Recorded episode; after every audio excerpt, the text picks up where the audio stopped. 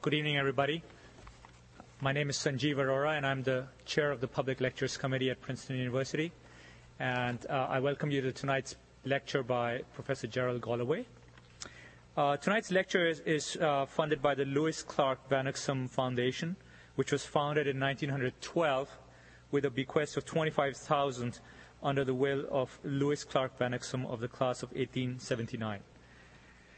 He, uh, Mr. Vanuxem uh, pursued a career in insurance and eventually specialized in insurance law. He died in 1903. And the fund he started with this tiny bequest has, over the years, brought many famous people to campus, including Edwin Hubble, Thomas Mann, Ralph Ellison, and Carl Sagan. Uh, the, the, lecture will be introduced tonight by Professor David Billington of the Department of Civil Engineering. Uh, many of I see some students here might know Professor Billington as one of the popular lecturers on campus.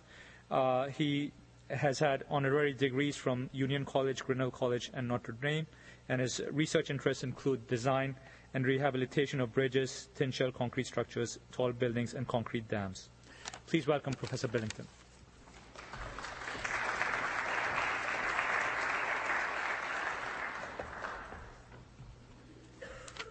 Thank you. Um, it's a great pleasure for me to introduce uh, Professor Galloway.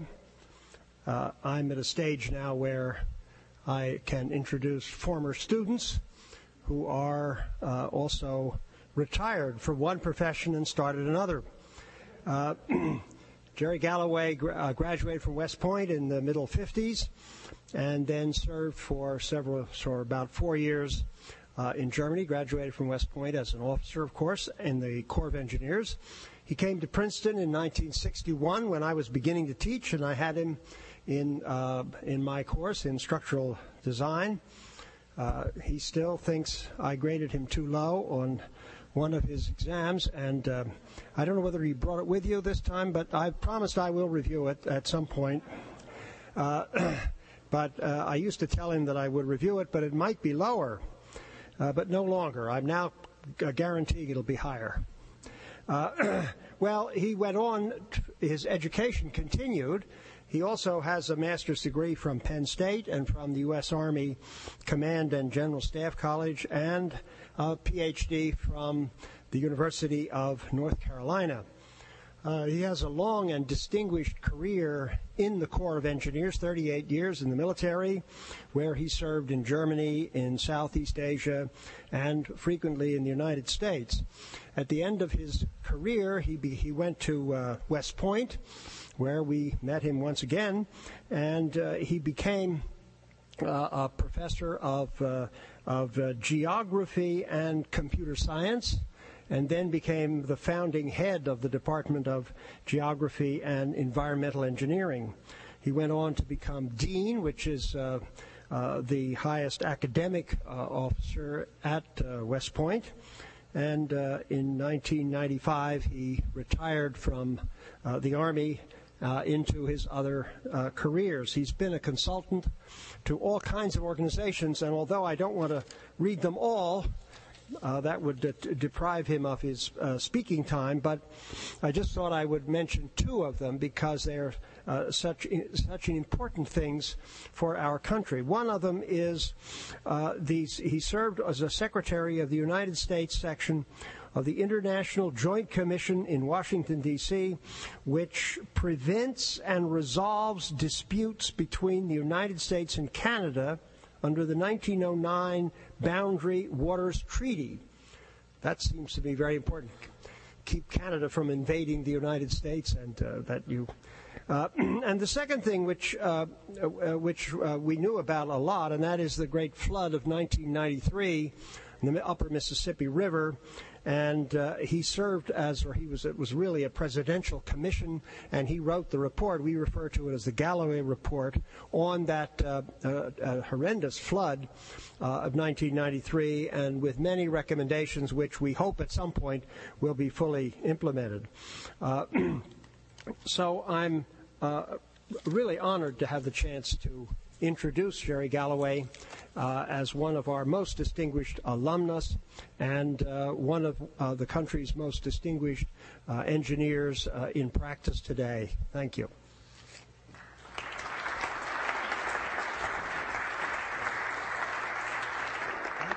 Okay. We have a commercial message. Uh, sorry, I forgot to make this announcement. Our technical staff would like you to turn off your cell phones and any, any similar devices because they interfere with the wireless microphone. Thank you.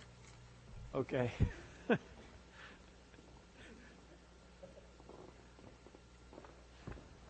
give, give up the BlackBerry.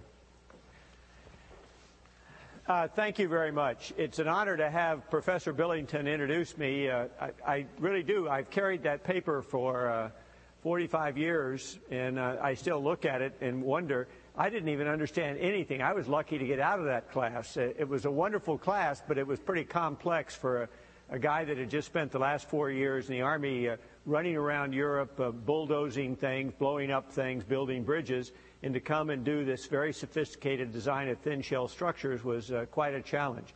Great year, uh, great opportunity here at uh, Princeton. What I want to talk to you all. No, he, he said he knows. What I want to talk to you about tonight is uh, what President Bush is quoted as saying in, the, in one of the Woodward books as that vision thing. Uh, thinking ahead as to what we want to do uh, knowing where you're going and how you're going to get there. And I'm going to cast it in terms of something that I think most of us are familiar with, all too familiar, and that's the issue of Katrina. Katrina was a wake up call for this country, in my book, for the way we treat our natural resources and how we deal with the challenges in the water arena in particular. When you look at pictures like this, this happens to be along the Mississippi Gulf Coast, that's a casino uh, in, in Mississippi, as you know, there's some uh, relief from God's vengeance if you float the casino instead of putting it on land. And so they all had to be in the water. And as a result, uh, when the, the waves came through, it picked it up and slammed that casino in and crushed it. Or how about a neighborhood in nearby Gulfport where this is all that's left? That's what you call a tragedy. You can go over to the great city of New Orleans and you can see water creeping up on the Superdome and you look at the roof of the Superdome and know that it's been through a hurricane. Or you can look into a neighborhood. This happens to be the lower Ninth Ward that we've all heard so much about. That's a river barge. It's about uh, 35 feet wide by 100 and some feet long, and that's a school bus crushed underneath it. And I'll show you a little bit more of that later. That's what happened to a neighborhood. All you see is the chunks that came out of this act of nature. Uh, these are boats on a highway running south into Plaquemines Parish, south of New Orleans. Shows you the force and the ferocity of the storm. And people who say, well, the levees didn't get overtopped, uh, that boat didn't get up there by itself. I can assure you of that. So, what I want to talk to you about tonight is what do we learn from Katrina and other water issues that are facing this country? What should we be doing? What direction should we be taking? And what role might you play in all of this? And I've got to tell you, the views are my own views. Uh, they don't represent the Corps of Engineers, where I happen to do some work right now as a visiting scholar, or the University of Maryland. They're my views of what I think uh, we should be doing. Let's go back to the lower Ninth Ward. Imagine that people lived in that entire area, and in the center portion there, there's not a house standing. Now, months after that hurricane, there is nothing but pieces of wood there, and there over on the right hand side is that barge I showed you. It was picked up out of the industrial canal, which is at the lower part of the picture, and flung through the opening. And what you see here is water draining out. The water got inside the lower Ninth Ward, and when Lake Pontchartrain fell to a lower level, the water began to drain out. We ought to know how to handle something like a flood. And floods and hurricanes have been around a lo- for a long time. Now, I'm an Army person, and I've got to give due credit to the Navy because they were the first in flood control when they started building the ark. It worked for a while. It was a, a semi structural method of dealing with uh, flood damages. And we've, we've learned in U.S. history, North American history about floods. Uh, we know about Indian mounds in the Midwest. We know that in parts of the lower Mississippi Valley, the mounds were used for burial, they were used for ceremonies, but they were also used to keep people out of the water. Uh, DeSoto showed up on the banks of the Mississippi River long before there was any development in the Mississippi Basin and sat there for 40 days as the river rose and did not come down. And the floods rushed on sufficiently large that he couldn't cross over. As a matter of fact, he died there on the shores of the Mississippi, south of Memphis, Tennessee, in Tunica County, Mississippi. He understood what the power of a major storm, a major flood was. And then, of course, we built uh, communities that flooded periodically. What we tried to do is figure out ways around it. But even into the uh, 19th century and the tw- early 20th century, floods have been a part of U.S. history. We all know the Johnstown flood. In 1927, uh, the great flood of the Mississippi at the time occurred. It was through the lower part of the valley from Cairo, Illinois, where the Ohio joins the Mississippi, all the way to the Gulf of Mexico. Hundreds of thousands of people were displaced, hundreds were killed. People lived on levees for months and months, much like what we see now in parts of New Orleans. And if you're interested in that flood, there's a great book by John Barry called Rising Tide that's worth your looking at. And then in 1936, we had floods across the eastern United States and then back into the lower valley. The Great Flood of 1936 that spurred federal action, and I'll come back to that in a second. And people tried to deal with this over time. In the upper picture, you see horse drawn carts pulling material onto a levee. It's been the, the mainstay of the protection against floodwaters on most of the rivers of the United States. They, people, certainly in the antebellum homes, lived on the second floor. They expected in many of those areas that water would come in periodically to the first floor, and that lower slide is one of Sacramento, California, that developed as a result of the gold rush, but all of the hydraulic mining that took place for the gold rush caused the river, the Sacramento River, to fill back up and Whenever there was a heavy rain, Sacramento would flood. We almost face that same thing today. We've spent a lot of money over the last 70 years on flood control, and it's protected millions of people and has saved us billions of dollars. We've built uh, dams to, to, hold back the waters. We've built levees to keep the water off the people. We've raised the ones that were originally started in 1718 by Bienville on the lower Mississippi.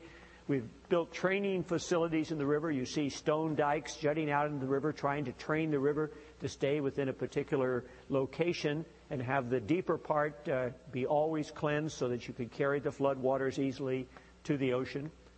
But we've not solved this challenge. As a matter of fact, things are getting worse. Now, I recognize, as you look at this, that things are getting worse in terms of absolute dollars because we have more people and, and more out there to be damaged. But should that be the case? Shouldn't we be able to figure out a way to keep people from being damaged by floods? 70 years of flood control. We've been building things to hold back the waters. And 38 years of what many people call the heart of the non structural program, the flood insurance program that started in 1968.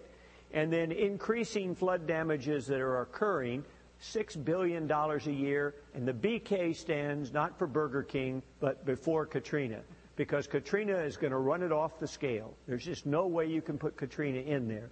The flood insurance losses alone in Katrina are going to exceed $23 billion. We've got inadequate protection for many of the people who believe they were being protected, and New Orleans would fall in that category. And we have inadequate maintenance of levees and other flood structures around the country. This is back to New Orleans. And what you see here is a breach in the flood wall uh, and this is one of those that let water into the city of New Orleans. How does that sort of thing happen, and what do we do about it? How can we handle that? Well, the first thing we do with any emergency is to have response. You had the, the levee breach, and now what you see here is a helicopter bringing in 3,000 pound sandbags to try and stem the flow of water into the city of New Orleans. And that was relatively successful over a long period of time, but it caused the city to be flooded uh, with two major breaches like this and that earlier one I showed you in the lower ninth ward.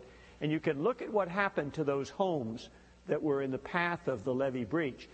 That material you see in the immediate uh, foreground there is material that was at the, at the actual levee wall and was moved away by the force of the breach. So there are some real challenges out there that need to be worked.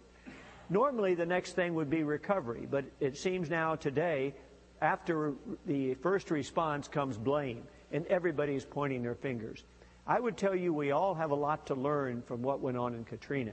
It's worth examining, but not to point the finger of blame, to learn how the next time the nation should be able to handle a disaster like this, because they will keep coming. Then, of course, you go to recovery. Response, recovery in the short term, recovery in the long term. The immediate recovery was to rebuild the levees so that when you had the next big storm, not hurricane, they would be better protected. And that was done. The question is, what guides the long-term recovery of a place like Louisiana, like coastal Louisiana and coastal Mississippi? I'll talk for a few seconds about this. I think it's important to discuss what we're really trying to do, but more important than that, what do we use as a beacon? What azimuths do we set as we try and deal with this issue of post-Katrina re- reconstruction? Do we build higher levees? No doubt you've read in the newspaper, you've seen colleagues, distinguished colleagues of mine and, and uh, other engineers talking about, uh, well, they shouldn't do this or they should do that. Uh, do we, in fact, build up the levees around New Orleans till they become very, very tall walls that can't be breached? Or do we build Dutch style floodgates? As you may know, the Dutch have been fighting the ocean, the North Sea, and the Rhine River for centuries. And they continue to work on improvements. The latest have been the surge gates that you see here that prevent the waters of the North Sea or the Rhine River from rushing into the interior of the communities there and causing uh, the levees to be overtopped and to have an absolute disaster. With the imposition of these Dutch floodgates, they set up the, the, the idea, the concept, never again, we will not have a catastrophe. And I'll come back to what that really means to the Dutch in terms of the size of the, the levees and flood walls and floodgates that they, they built. How about uh, the places along the Mississippi Gulf Coast that were hit by the 20 to 30 foot storm surge that passed through Gulfport and Biloxi and Waveland? What do we do about them? As I said in the old days in antebellum homes, uh, we had people live on the second floor and the first floor was used, but could be easily evacuated. Do we elevate homes now? Do we go to something like 15 feet? Are you willing to walk up 15 feet? It makes sense it, from a hydraulic standpoint. You can pass the water that's rushing in underneath the home, except that FEMA has just given what's called advisory base flood elevations, saying that the elevation at which your house will have to be located Uh, if all of our figures turn out to be right, the elevation you have to have is probably going to be three to four foot higher than it was in the pre Katrina era. In other words, they looked at that storm and said, We miscalculated. The real threat is going to be even higher than that. And oh, by the way, that's only what we call the 1% chance flood of the 100 year flood. So maybe 15 feet's too low and maybe you're going to go up 20 feet. Is that the right way to go? Well, what's going to tell us what we do? Uh, do we have some sort of policy? The problem is we don't have a national flood policy. If you were to go to Washington tomorrow and say, I'm here to see your flood policy, Senator or Congressman or Mr. President, uh, they would have to say, well, we don't really have one. We're working on it. And that's what I want to talk about. Uh, we have some high level guidance. Look at the two statements the President has made. And, and this is not a criticism of the President by a long shot. But what he said in the first one, made at Jackson Square in uh, downtown New Orleans, you all may recall his speech there to try and buoy the spirits of the people of New Orleans, is the Army Corps of Engineers will work at the side of the people in the city of New Orleans to make the flood protection system stronger than it's ever been. Later in a, a White House press release, they said better and stronger. So the impression is let's make, a, uh, make the levee bigger. Let's have stronger and bigger levees. And oh, by the way, what about those houses that we knocked down? Out of the rubble of Trent Lott's house. Trent Lott had a, uh, the uh, former Senate Majority Leader, had a house, it's gone now, near the shore. It was completely wiped out. And uh, the president was visiting with him and said, It's going to be a fantastic house when he rebuilds, and I really look forward to sitting on the porch. I don't think the president had in mind walking up 20 or 30 feet to get to the porch, or whether the porch was going to be the only thing there. But what does that mean? It means the president, along with almost every member of Congress, felt in their hearts the sadness for the, the really tragedy we saw in New Orleans and along the Gulf Coast and wanted to come back with something that seemed to be responsive. And the reason they had to come up with something that's sort of uh, a quick shot at it was we don't have the flood policy, as I mentioned. Now, we did maybe have a flood policy. If you go back to the 1927 flood, the Congress came in after that and said in 1928, it is so important to this nation not to let disastrous floods occur in the lower Mississippi Valley. Why?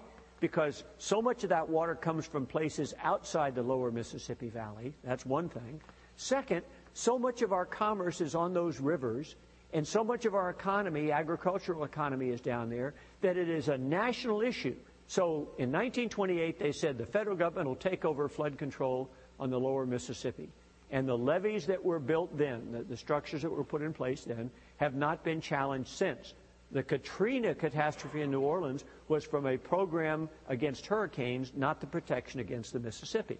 In 1936, when we had those giant floods that I mentioned to you before, uh, the Congress again examined the challenge. And they said flood control is a, a, again, control the floods is a proper activity of the federal government. The federal government was going to step in and instead of just doing it in the lower Mississippi, was going to do this flood control across the country. And oh, by the way, we're going to do it when the benefits exceed the costs. Now, it's interesting to know that that's a general statement.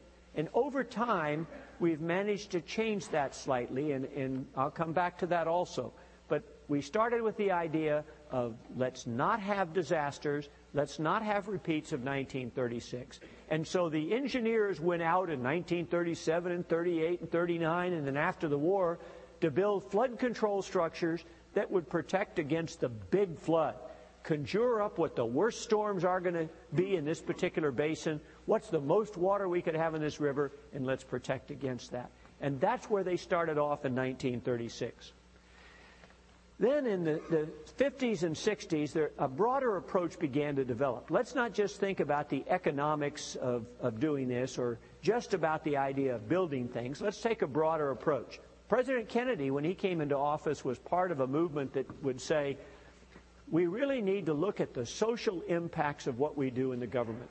We need to think about what it does to the people. At the same time, the Senate was examining this, and a special committee was looking at our water resources, and they said, we ought to think in a more comprehensive way.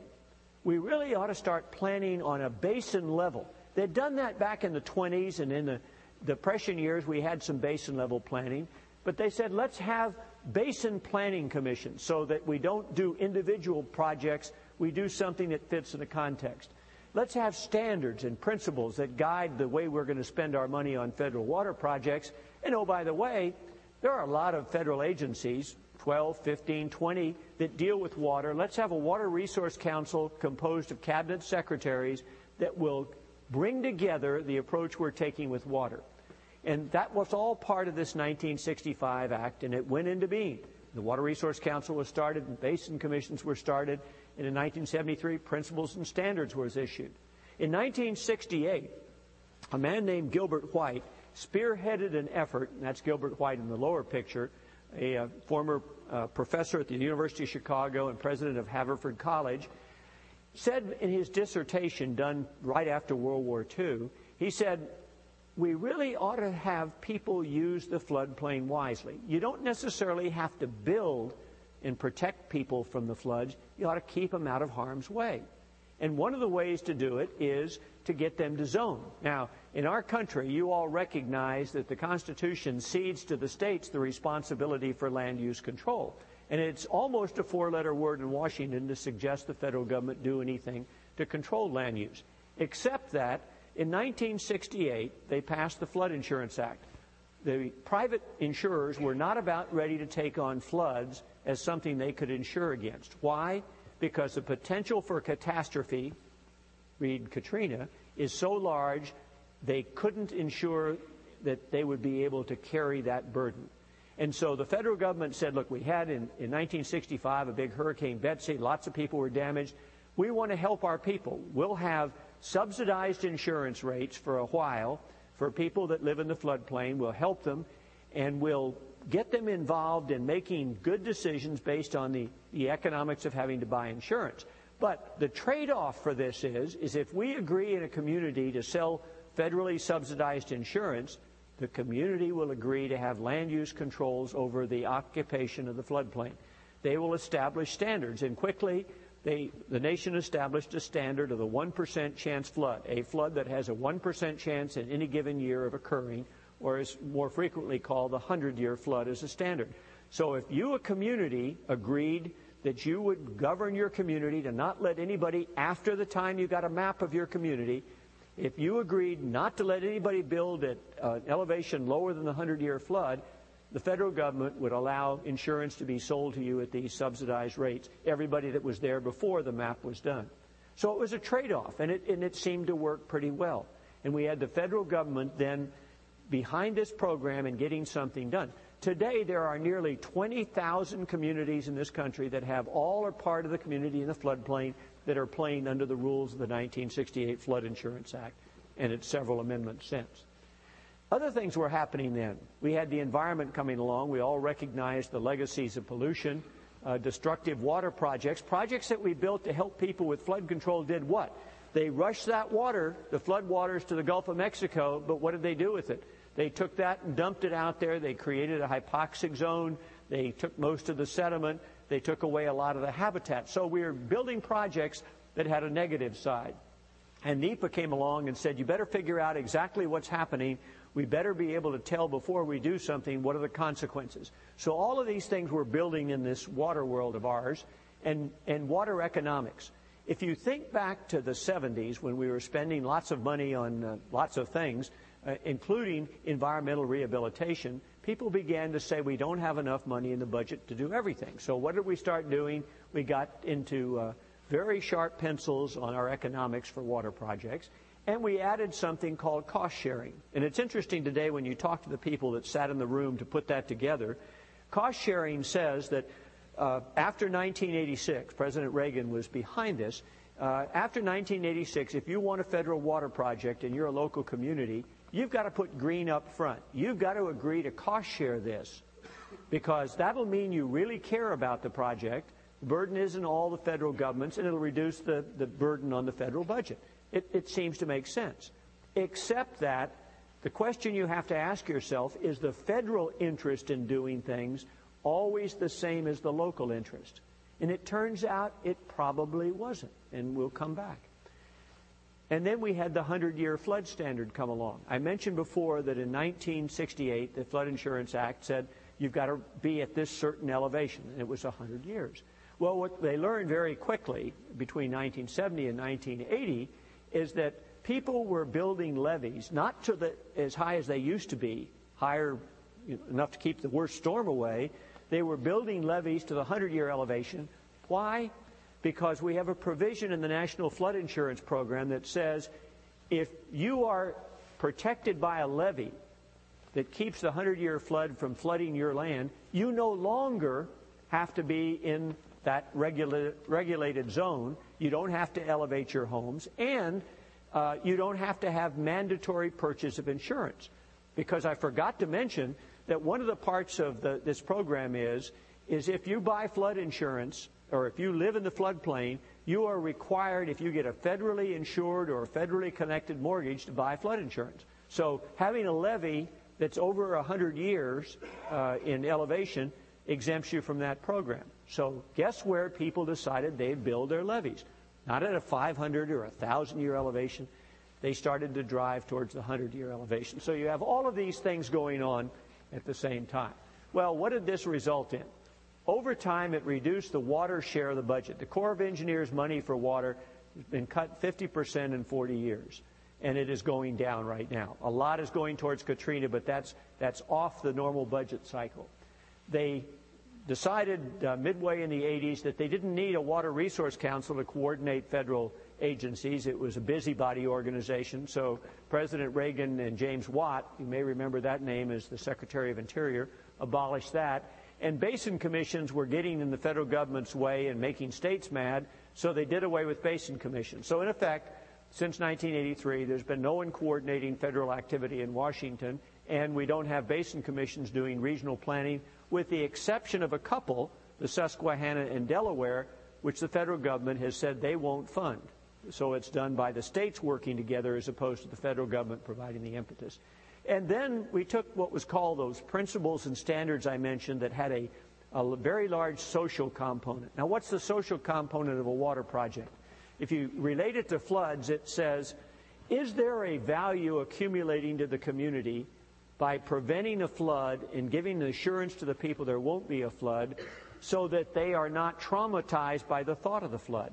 The experience of those that have been interviewed after a major flood is I don't want to go back and live in that area. I don't want to see that water rushing through my house. We know that spousal and child abuse goes up as a result of these floods. We know that families are broken up. And you can see that clearly in the Katrina that there's a social cost to this that on which you cannot put a specific economic value. Well, that was part of principles and standards. Principles and guidelines in 1983 said the purpose of federal water resource development is economic development. And there's actually the, the, phrase that goes after that. It says, don't do grievous bodily harm to the environment. But it, it eliminates the requirement to consider the social aspects of this, which is, turns out in the New Orleans case and in others that have happened since then, is very, very important. Well, what's the result? Since 1980, what we've seen is the projects have become ad hoc. Mike Grunwald, who writes for the Washington Post, is, is very much anti administration, anti Corps of Engineers, uh, noted that if you want to look at earmarks, that's the magic word in Washington these days, the Corps of Engineer budget, for example, is all earmarks because the only kinds of projects or only kind of opportunities, construction work can be approved are individual projects. They don't say, let's take care of the Susquehanna Valley, let's take care of the Missouri Basin. They say, we want a levee around Hannibal, Missouri. We want a small dam in this particular community. So we deal with ad hoc projects in, instead of the systems approach. As a result of the fact that uh, there is a, a, reluctance on the part of the Congress to, to really hammer people for doing uh, what would be unwise things, there's been a rebuilding in risk zones. We have something in the insurance program uh, that notes that you can go through a flood several times, not move your house, and still get paid. In, ni- in the uh, latter part of the 90s, the National Wildlife Federation prepared a book called Higher Ground in which they discussed repetitive losses. And they pointed out some people were up in the 12 and 13, 14 times having had their house flooded and still didn't have their rates go up and they continued to be insured by the federal government.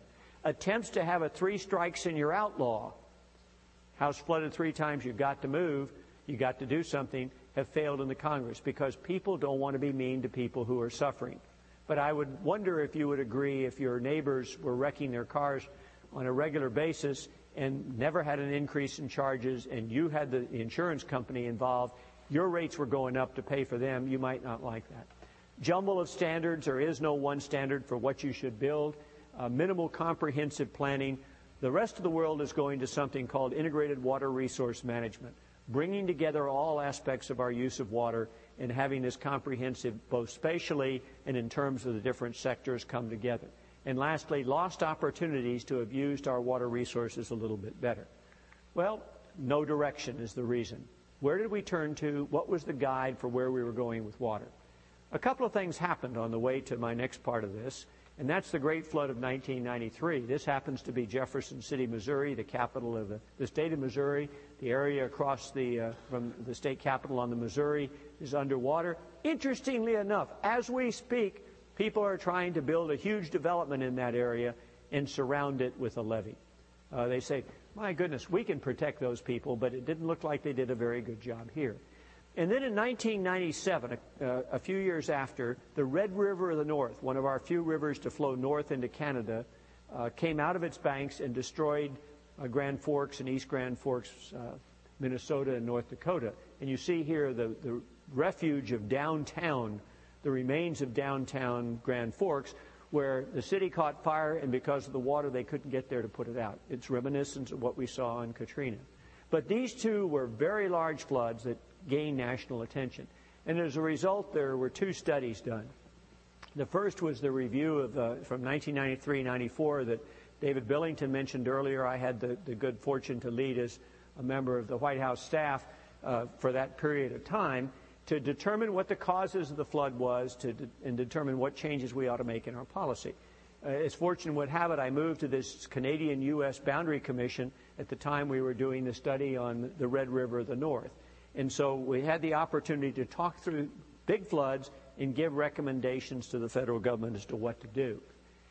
The first conclusion was that the flood of 1993 and the flood of 1997 were major significant hydrologic events.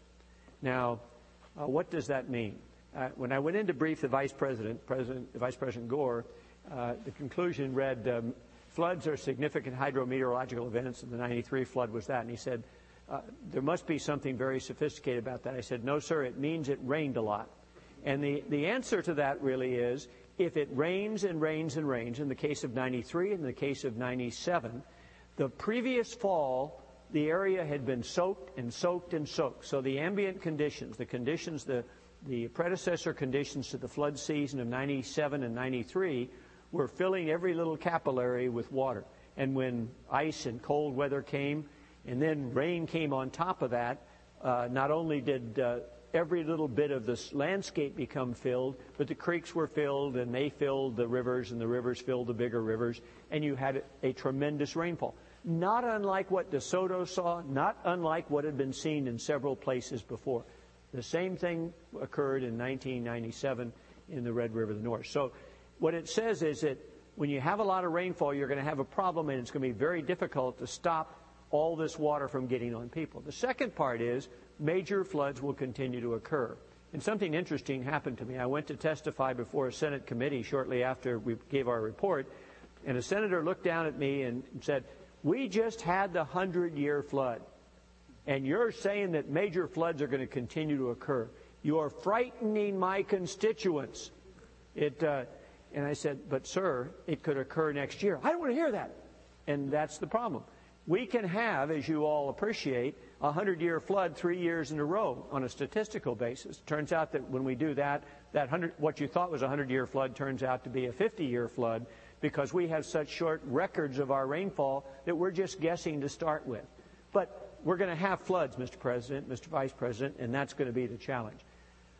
We identified several needs that needed to be taken into account in this country in a, in a flood policy. First of all, we need to have a flood policy that defines responsibilities between the federal government and the state government, local governments, and how about the individuals that locate themselves in the floodplain?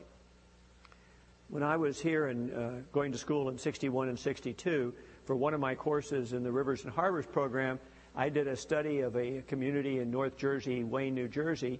And uh, the interesting part about it is, I said this area is going to continue to flood unless somebody does something about it. And guess what? Last year it flooded, and it's the same area, and it's going to continue until somebody does something about it. That's the problem with recommendations. People don't know their responsibilities. Do we have a responsibility to continue to support people who live in the floodplain. We ought to make that decision. I don't happen to think it's a good one, but if that's the decision, then we, we codify that and take a balanced approach to finding protection for those people and mitigating their losses. Avoid unnecessary use of the floodplain. The floodplain is very useful for having ports, recreational facilities. It is a, a, place where we initially located because it was close to water, it was flat, it was an area that was part of the initial transportation system, and we need to protect the downtown Kansas cities and the downtown St. Louis's and places like that, Omaha Airport. But if you're not there now, we said don't go back in, avoid the use of the floodplain. Yet, I just told you about the big development in Jefferson City. How about right underneath the Capitol steps almost in Columbia, South Carolina? they're trying to build a, a, large development, and I take offense at this for senior citizens, and um, put them down in the middle of the floodplain and protect them by a levee that could be overtopped. With good fortune, FEMA has said no to that one because they're encroaching on the floodway, the most critical part of the passage of water through a flood area. But people all over the country, instead of choosing to build in areas that are a little more difficult, go for this flat land and don't worry about the risks the people there will have once they've lived there increase the level of protection. We reported in both the reports that uh, the problem with what we did in 1936 was we didn't codify it as saying you ought to have floods at this particular high level. We said here that at a minimum, cities, urban areas should be protected to the 500 year level, 500 year level for urban communities, so that they would have a, a chance of getting through uh, these big floods. We, we said you ought to maintain and upgrade the infrastructure because guess what? Over time, a levee is an earthen structure. Earthen structures settle, they compact, and the original flow line, the original center line elevation, begins to sag. And you have to go back in there and repair them. And as there are uh, problems with dirt that's piled on top of dirt, you've got to recognize them and take care of them. And, Mr. President, we weren't taking care of these. We need a program to do that. We need to identify who's at risk, and if we necessary, get them out of there. There was some success following the 93 flood with the idea of relocating the people who were most at risk. And since the 93 flood, 27,000 families have been voluntarily moved out of the floodplain in the Mississippi, Missouri, and other places in this country. So there is some sort of a precedent for doing something with that, but we've got to find out who's at risk and let them know. And then we've got to deal with that issue of repetitive losses and something called residual risk. It is wonderful to say that I live behind a levee and I'm safe. That seems like a, a reasonable thing to say. The levee probably won't uh, break over top. But probably is not a good word because it means there is a residual risk. And what just happened in Sacramento, California is very instructive. As a result of Katrina, uh, we've been on a campaign, several of us, to point out that you are at risk when you live behind a levee. Because in reality, over eons, over hundreds of years, there's only two types of levees those that have been overtopped and those that are going to be overtopped. Because eventually that big storm is going to come.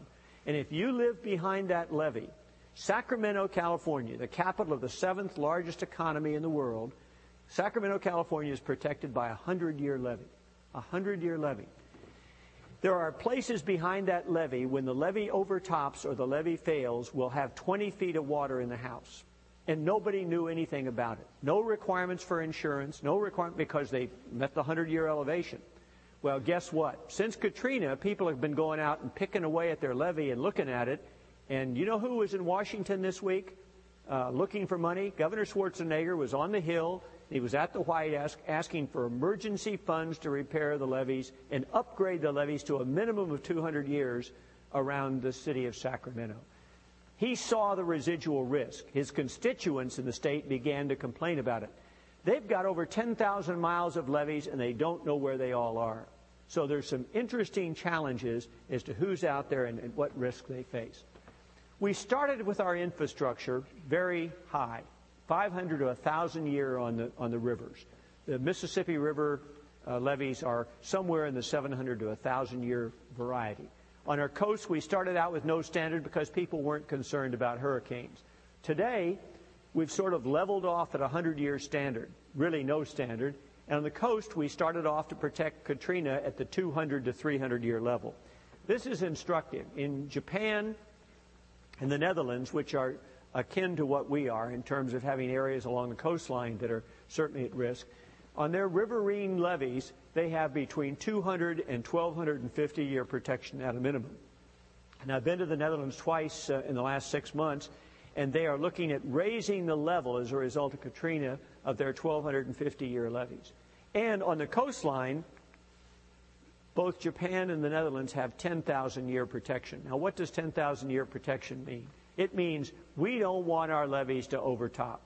We don't build them as high as you need to. And they're even talking about, for show, raising them to a higher level to indicate that that is not something that they can accept in their particular countries. And we need to ask ourselves, what is it that we need for New Orleans if New Orleans is going to stay? And I, I would tell you that New Orleans will be there uh, 15 or 20 or 30 years from now. But that's the challenge that's being addressed right now. But we don't have a standard against which to base that. So what happened to all these recommendations, the idea of raising things, going to laws? Nothing. Uh, none of these were passed. There was a, an initial hurry to do something about it. But the half life of a memory of a flood is about this long. It's pretty short. And you, you really don't see much of, in Washington today, people really worried about New Orleans. New Orleans, where? They thought about it when people were seen in the streets, but now that they've gone other places, yeah, there's concern about it. But are they really thinking about the long run? Uh, thank goodness the president is interested in this, and I think that may make a difference. But in reality, we still haven't dealt with the fundamental issues. Now, let me jump to the rest of water because it's worth talking for a couple of minutes about the, the, the rest of water and what it might be. Uh, we've got other water problems besides flooding in the United States, and it's, it's kind of discouraging to, to see what's the beacon that's helping us to get forward with dealing with these water challenges. How about our drought and water demand? Uh, we're, we're blessed with enough water, it's just in the wrong places. Uh, the people in the Great Lakes state say, uh, we're certainly willing to give our water to anybody that wants it as long as they come to the states around the Great Lakes to, to use it. Uh, they're not willing to ship it somewhere else. In 2002, nearly half of the country was in moderate to extreme drought. That's the map in the upper right hand corner. And as a result, our action was not to try and look at where we're farming, where we're doing this sort of work, and what we ought to be doing about it for the long run, was to pass a $3 billion Drought Emergency Relief Act. No plan has been made. There were drought plan legislations there. No one chose to work them. Let's have the drought relief. Today, we have communities across this country looking for water for the 21st century because we know the 21st century is going to be different. There's going to be challenges with population increases. So we have to deal with that. Our water quality is also at risk. Those of you who can remember back to the 70s and the Clean Water Act and the idea of fishable, swimmable, drinkable water by 1979, we're not there yet. When I was working in the International Joint Commission, we were dealing with the issues of the Great Lakes.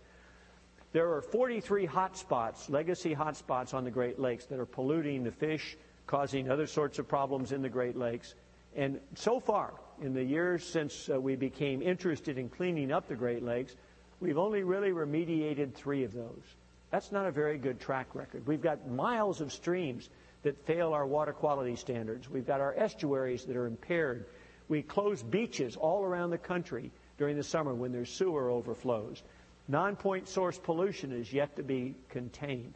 And we have the new threat, and that's the airborne pollution.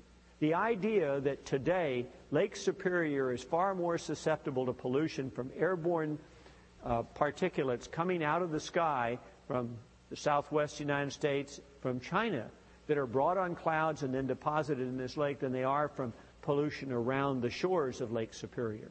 What is that doing to us, what are we going to do about it? And we've, we've developed some new ways to deal with this particular issue. Alien invasive species. Now, you may say that's not water quality, but it's all part of the issue of dealing with our precious water resources. Most of you know about zebra mussels, the little tiny mussels that come in and latch themselves together. They cover the intakes to, to uh, water plants, they cover the intakes to cooling towers. Uh, they cost us a lot of money every year. Who pays that? You do in terms of your energy costs, your water costs. And who brought them there? Shippers who had them in the ballast of their ships and then dumped that ballast in the Great Lakes, dumped it in our rivers or in our ports. The sea lamprey killing the trout in the Great Lakes, been there for a number of years. The Asian carp is this fellow over here on the right hand side. He's an interesting guy. We brought him into this country because we wanted to clean the bottoms of catfish ponds in Louisiana and Mississippi and Arkansas. And they did a wonderful job. They, they don't eat other fish. They just sort of, they're, I guess, dirt catchers, vacuum cleaners, and they go around and clean it out. But when they had big floods down there, some of these got out. And these Asian carp are big. Uh, they can grow to 100 pounds, four foot long. And they started swimming up the river, up the Mississippi River, because they want to get, uh, they're, they're from a colder climate. They want to get farther up in the north. And what they can do is when you startle them, they'll jump about four feet in the air and fly anywhere from six to 12 feet uh, horizontally. And don't you think that would startle you? There's one uh, alleged death for somebody on a jet ski being hit by one of these. But that's not the challenge. I mean, certainly, and, and they had a CBS News uh, cameraman out taking pictures one night of this, and in the middle of all this, here comes a fish right through over the cameraman's head and smashed into the individual that he was talking to. Uh, they are they are there, and they're so there that they are threatening all of the ecosystem of the Great Lakes if they get into the Great Lakes, and they've certainly cleaned out most of the ecosystem on the uh, part of the Missouri River and the lower part of the Illinois River where the two come together. Now we've got electronic barriers, wires in the in the river to, to send shock waves through the river, electricity through the river, not really shock waves. And there's some sound barriers being looked at to keep them from getting into the Great Lakes. But they're one of only 163 probable invasive species in the Great Lakes. And when you look at all the rivers of this country and the ports and harbors we have, we're bringing in from the Baltic and from China and from Japan alien invasive species. Alien because they're from somewhere else, invasive because they're going to do harm to something in this country. And what about such things as pathogens that, that we might find in these uh, ballast waters that are dumped here from abroad? What are we going to do about that? Our ports and harbors themselves are in transition. Uh, we need to be competitive in the world. We need to talk about uh, how we're going to be able to deal with the future. And yet we're not expanding our ports. We've got an inland waterway system, 25,000 miles of inland waterways, limited size locks, congestion, but we're trying to balance off the economics of this. How should we do that? We need to protect the environment. Uh, we've got threatened and endangered species we're not dealing with. We are looking for in stream flows and pulses of water that create a tug between those who want to have the water for recreation, those who want it for navigation, and those who want it for in stream flow. We've got to restore the places we've damaged, like Louisiana's coastal wetlands, like the Everglades, like Chesapeake Bay. What are we doing about that? These are not small items. The ticket for the Everglades is right now somewhere between 8 and 10 billion dollars. Coastal Louisiana restoration prior to Katrina was billed at $14 billion, and you can go on with those others. Uh, we need to worry about our infrastructure. The American Society of Civil Engineers says we have, if you look at the total infrastructure in this country, about a $1.5 trillion backlog in either needed maintenance or upgrades. And you can see in the water arena what we get. Now, I don't know, I know at Princeton a D is not a good grade. And we're living in a country where three times in a row ASCE has given our infrastructure a D, and water is a strong part of that. And how about those 3,500 unsafe dams? You know, in the last year, you saw the case of, in Taunton, Massachusetts, where that 173 year old dam almost failed. People evacuated the, the middle of the town. Three other dam failures in, in places where we've lost all the water out of dams at the risk of people's lives. And we've got to have conflicts. That's a billboard in the state of uh, Michigan, and it shows uh, people from New Mexico and California and Utah and Texas with their straws in the Great Lakes, and the clear message from the people in this part of the country we don't want you trying to come and get our water. Again, I said, if you want to come there, you can have it. But it's enough to cause somebody to pay for a billboard to get that sentiment across. In the Missouri River, the upstream states want to keep water for recreation. The lower states want it for navigation. For 15 years, they've been arguing about it. The ACF is the Apalachicola, Chattahoochee, and Flint rivers in Georgia, Florida, and Alabama. The Congress gave them a compact, the three states, to agree on water allocation. After five years, they gave up, and they're now in the courts, probably go to the Supreme Court. Not a very useful way to be. The Colorado River is much the same way. The, the U.S. government said to the Colorado states, go ahead and, and work out some sort of a compromise. They said, we can't do it.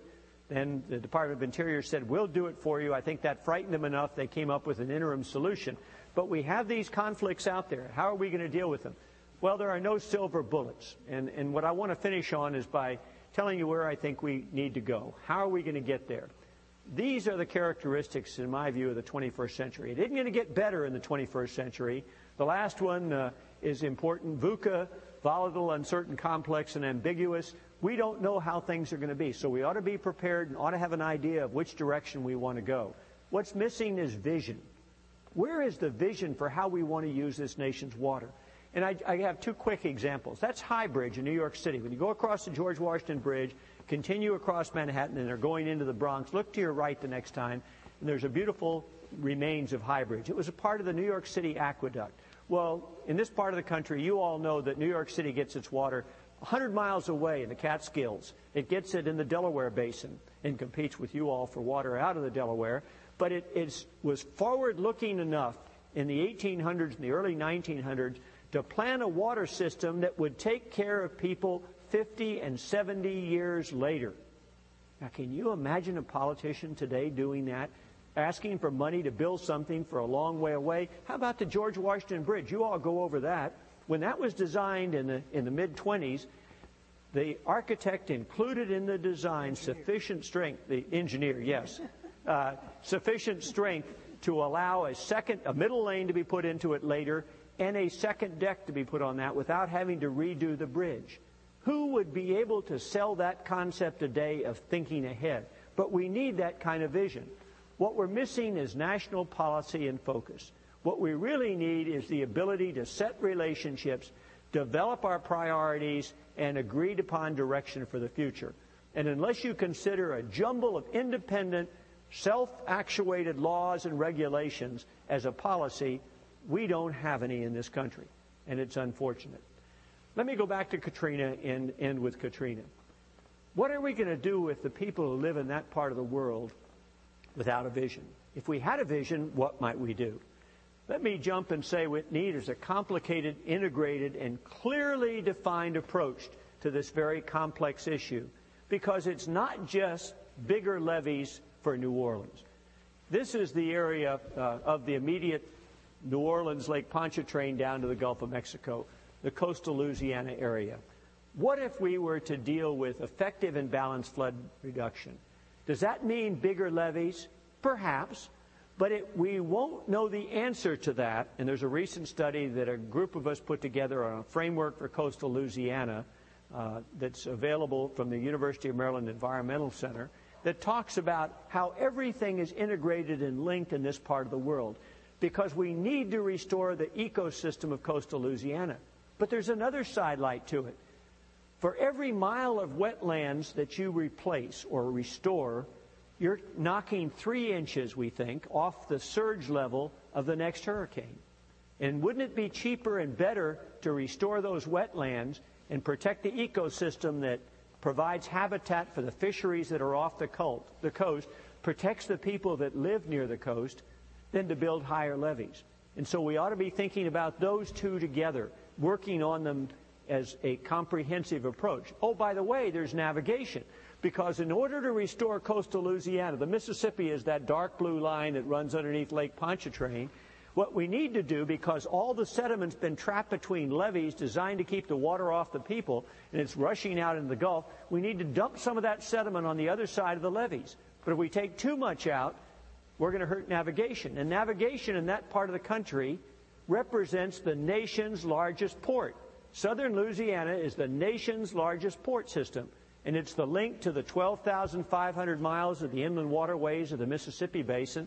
It's the link to uh, commerce abroad. So we've got to keep that. So we have to do all three of those together. And oh, by the way, the water quality in, in Louisiana isn't the greatest because they're drinking the water out of the Mississippi that's been used by everybody else in 41% of the United States that forms the Mississippi Basin. And so maybe we ought to look at that at the same time. The water supply system, they're using groundwater, problems with that, and infrastructure renewal. Some of the pump plants that drain the interior of the city of New Orleans are, are in, in terrible shape. And we ought to be figuring out what's the best way to roll all of those together and come up with an integrated, comprehensive solution. But we need the direction to do it. So, how do we do it? Well, the bottom line is you people in the audience, you people who are here tonight just by being here, have enough interest to listen to me for a little while. And I know you're technically informed.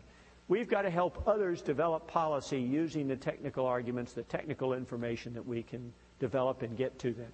We've got to educate to others why they're doing foolish things in our nation's floodplains, why we're misusing our water, why we're not taking care of the future of future generations. We're not acting sustainably. We're not even thinking about future generations.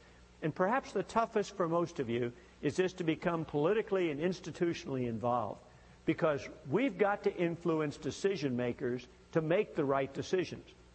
Most of us in academia, most of us who uh, are out there doing something other than politics say politics is a four letter word.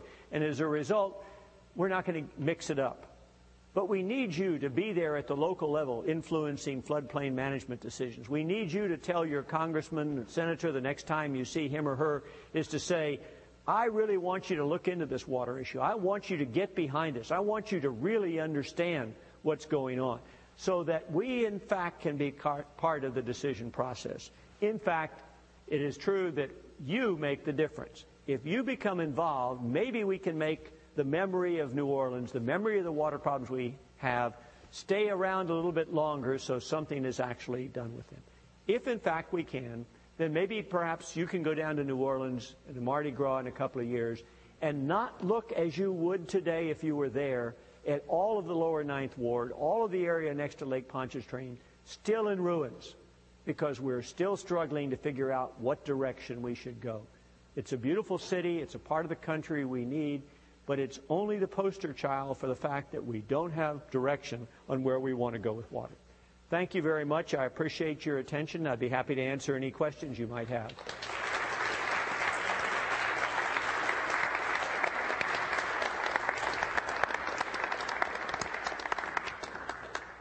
I'm just standing up to encourage encourage you to ask questions.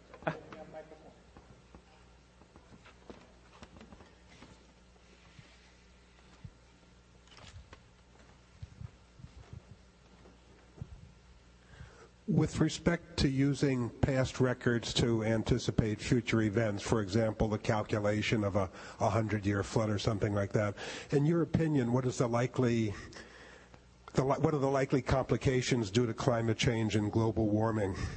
Enormous. Uh, and that, that's a wonderful question. Uh, as you know, the Egyptians have 5,000 years of records on the Nile River, and, and they can be fairly certain of, of what probably might happen. Uh, but they can't handle climate change either. And we're beginning to see climate change. I was on a panel at the AAAS meeting in St. Louis uh, a week ago Sunday, and somebody was there from uh, NOAA. And he pointed out that uh, they have just completed studies saying that they expect now, even with climate change and less moisture in many parts of the country, that when that moisture comes, it's going to be gully washers. And we don't know how to deal with that. That says that there's going to be storms that are more frequent, more intense, and therefore more flooding. Uh, we, we can see that uh, we've already seen there was an article last year uh, talking about the intensity of hurricanes increasing, that we're getting more of them and they're more intense. Uh, something is happening, and, and I, I, think we need to take that into account. The interesting part is, in the, for political reasons, in the flood insurance program, uh, they're not allowed to develop the insurance rating or make the floodplain delineation reflect what's called future conditions that would take into account climate change or upstream potential development. Uh, because the idea is it's unfair to make somebody pay for what might be in the future if you don't know it. Well, if you look back, as you are suggesting, at our history in this country, very short time span of record, and, and some of the challenges we faced with upstream development, it's pretty certain that something's going to happen and it's not going to mean less water, it's going to be higher water. And we need to deal with that. There's a strong movement to uh, make that happen, and I'm hoping that would be part of it. So uh, we, we really have to wrestle with climate change. We're, right now, we're just ignoring it.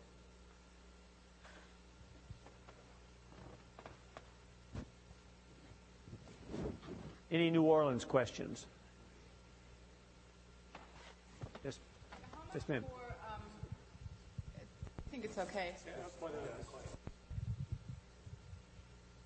So, how much more um, would the United States have to spend as a fraction of what you know is already being spent to be protected at the same level as, say, the Netherlands? Uh, the, the thought was prior to Katrina that we would have had to spend two and a half billion dollars in New Orleans to get it to the same level as the Netherlands. In 1965, the Corps of Engineers came in with a plan that looks much like what uh, they have in the Netherlands surge gates to protect the entrances to Lake Pontchartrain. For a variety of reasons, I mentioned the environmental movement. This is not a hit on the environmental movement. For what they thought were good and proper reasons, they said it would interfere with the, the flows. Turns out that the experience of the Dutch is that that, that doesn't happen. Uh, you, you'd have gates, you'd have higher levees, you'd do uh, some other things to help uh, restore coastal Louisiana. All of that would have cost $2.5 billion. We just learned a couple of weeks ago that the loss of wetlands in coastal area was something like 120 square miles were left Louisiana as a result of Katrina. That means we're going to have to figure out a way to pay to get those back. They're losing 25 to 40 square miles a year anyway. We just had sort of a three-year bonus uh, in the negative sense. So I would say it's going to be an expensive program. The Corps of Engineers is charged with, by June of this year, restoring the levees to where they were before Katrina. A year later, restoring them to the level that was authorized, but for which they didn't have money to repair. In other words, they knew that in some areas the levees had, there was subsidence and the levees were three foot lower than they should have been. And so that, and then in the out years, if uh, in a two-year study that's already underway, they'll determine what it'll cost to do it. I think it's going to be you know, two to five billion dollars. That's just my quick guess. Contrast that to 100 to 200 billion dollars in losses that are economic. And if you just think back to the people that are in New Orleans, and I've met with people in the lower ninth ward, the minorities that are there, the trauma that you see on their faces, the fact that we have thousands of people that we still don't know where they are, that they're still looking for the dead bodies, They're looking for relatives that have been separated, families broken up. Uh, you know, it's a small price to pay. And the, the statement I would make is if we in the federal government are going to have a program that says we're going to protect you with something, whatever it may be, then we sure ought to make it something that will protect them. Because who are they going to believe? They're going to believe the government when it says, I'm from the government and I'm here to protect you. Well, maybe they won't now.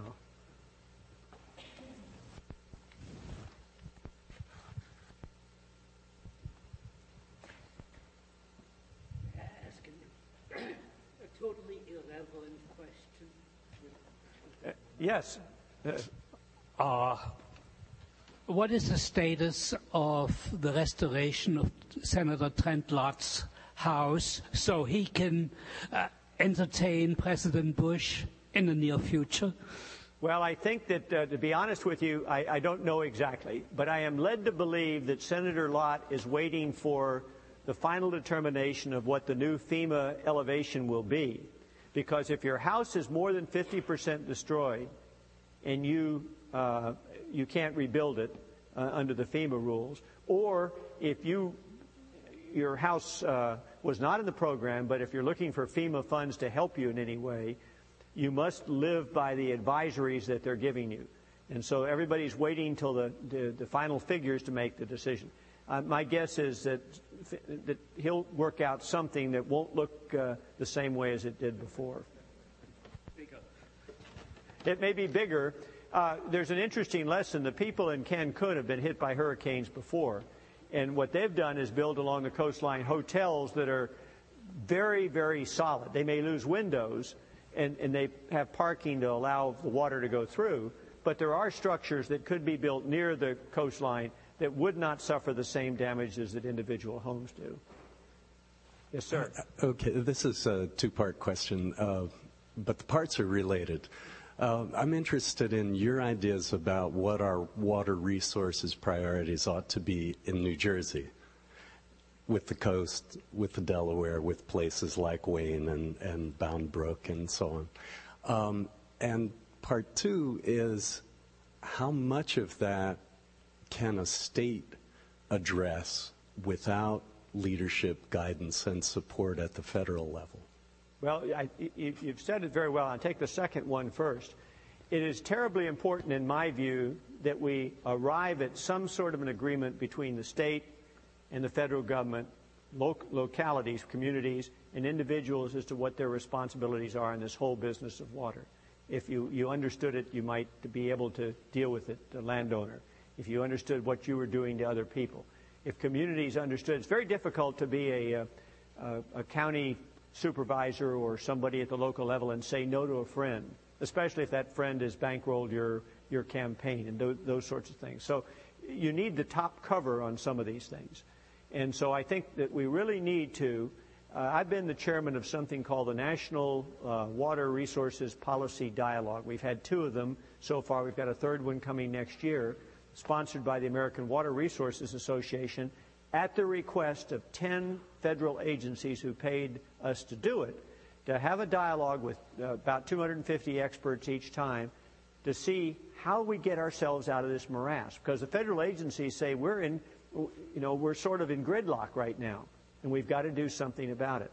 So the first thing is that we've suggested that the Congress and the White House form some sort of a commission or group to go out and bring people together, get governors' conference, get uh, loca- local governors and mayors in on this, and decide where the priorities are, given that we don't have an infinite resources. And then decide how much you shift to individual landowners and how much of the responsibility they should pick up. You have a poster child here for one of the, the th- sores in the sides of many people in Congress, and certainly the environmental groups, is called beach nourishment, coastal restoration.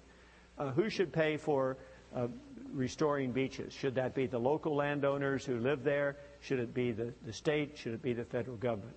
Uh, the other issue is we need to decide who can bring people together. The case in the, the Colorado is they said, go away, federal government. But until the federal government came in and said, we're going to do it if you don't, they wouldn't get together. We've been unable, as I said, in 15 years to get the Missouri Basin states to agree on an approach to the management of that water. And we, we have the ridiculous parts of the upstream governors suing the U.S. government court, the lower uh, governors suing the U.S. Uh, government in court, and the Justice Department having to give it to another judge outside the basin who said, Congress, until you straighten it out, uh, the Corps of Engineers can do what they want to run this. They're, they're doing the best they can to interpret the laws. Now, what are the priorities in New Jersey? Uh, I think that, you, that, that, again, there's a large local element in this. Your water quality is certainly uh, the mark of where you're going to be in the future. Are you, in fact, taking care of uh, the legacy pollutants that you've had? Are you dealing with flooding? Are you being realistic in the, in the flood activities and in dealing with that? Certainly, you have to look at the issue of navigation and, and port development. That's a, a critical part of uh, this great port you have in the New York metropolitan area. And then, what do you want to do with the beaches? And, and how do you handle them? I think the decisions on priorities are things that can be reached at a local level and that, that it ought to work its way up to the governor and be supported by the federal government. The federal government ought to be the cheerleader, the funder of many of these things, but ought not to be the total d- decision maker. Uh, you said something interesting uh, in just in passing that you personally seem to suggest, uh, think that it wasn't a good idea to actually have the flood insurance and have people live in the floodplain and so on. Can you comment on that? I mean, well, that's a, that's an interesting question. Uh, it, it, there's an, there's, you're going to hear a lot about the flood insurance program right now. Or the general idea of Well, no, but it's it, the issue becomes one of the flood insurance program has to pay 23 billion dollars. Uh, they don't have the money; they're broke, uh, so they have to get it, borrow it from the government. They have to pay that back. They get two right now, uh, two billion dollars a year in revenues uh, one billion of that would have to go at least for debt service, and some part of that has to go for administration. They can't dig their way out of the hole. So that uh, the, the challenge is: Are we willing to have a flood insurance program if the benefit to the federal government is not making money off of it, but the benefit is having somebody control land use that wouldn't otherwise control it? Uh, I actually think that's a good idea. I think that what we're seeing is the number of homes that were built below the 100 year elevation that were there before the flood maps are d- disappearing. Some of them are being washed away. Uh, some of them, the people are deciding they just don't want to get wet anymore and are going to move out of the way. And so what you've seen is since 1968 to 75, m- most of the new development at a 100 year level. The problem is that may not be a high enough level. Uh, the issue is we've suggested also that if you live behind a levee, you ought to buy insurance. Why? Everybody in the area protected by the Sacramento levee ought to buy insurance, even if it was 500 year. Why? They get a notice every year in their bill that they are in a place that could flood. I have people who live in southern Louisiana that have a rope attached to their second floor bedroom window down to the rowboat that's on the first floor in case something happens in the middle of the night. You want to know that risk exists and you want to share part of the overall burden that the nation faces in addressing that. So I'm for the insurance program, but I think it really needs to be uh, realistic in terms of making people, when they do dumb things, pay for their mistakes.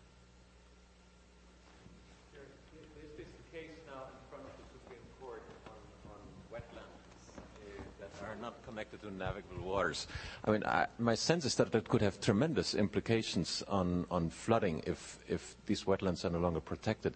Do you have any, can you speculate, uh, even if, if uh, the... It, that's a very may... interesting one. In, in the uh, Federal Water Resource, uh, Federal Water Quality Act amendments of 1972, they stuck a provision there, Section 404, that said that if dredge and fill material is involved in any sort of action in the waters of the United States, you needed to get a permit from the Army Corps of Engineers with EPA oversight. When that came out, every member of Congress that was uh, on the conservative side said that's an intrusion of the federal government. They all saw it. They, they uh, saw it, let it pass. They said that's an intrusion. Nothing much happened until the judge in 1975 in the U.S. District Court, the District of Columbia, said my goodness, that applies to, to wetlands that are in small lakes, any river that's over five cubic feet per second, uh, those that are not directly connected, but could be waters of the United States. The initial thought were they were navigable, you could sail ships in them, do that sort of thing. And so for nearly uh, 30 years, the Corps of Engineers has been regulating these and is theoretically the honest broker for doing this. People have been chipping away at it. In the, in the current case, they're saying detached wetlands shouldn't count. And uh, what that will mean is nobody will watch these because uh, there's no other way to, to deal with them. There's no federal regulatory interest. My guess is the Supreme Court will uh, agree that that was overstepping their bounds. That will then force the Congress to say, we need to pass some legislation that says we need to deal with that. But I wonder if the Congress has the spine to, uh, to, to greet that particular issue because they've always, many of them have wanted to get rid of it. This, this prevents a shopping center from being built in an isolated wetland area. It uh, does lots of things. It's, it's a useful tool. It's almost like a mini NEPA in that before the, the Corps can grant the permit, they have to go through an open disclosure uh, procedure. So I think that, that's a good one to watch, and it'll also tell us something about the tenor of the new Supreme Court. Good. Well, I want to thank you all very much for your attention and your willingness to uh, sit here and think about water for a little while.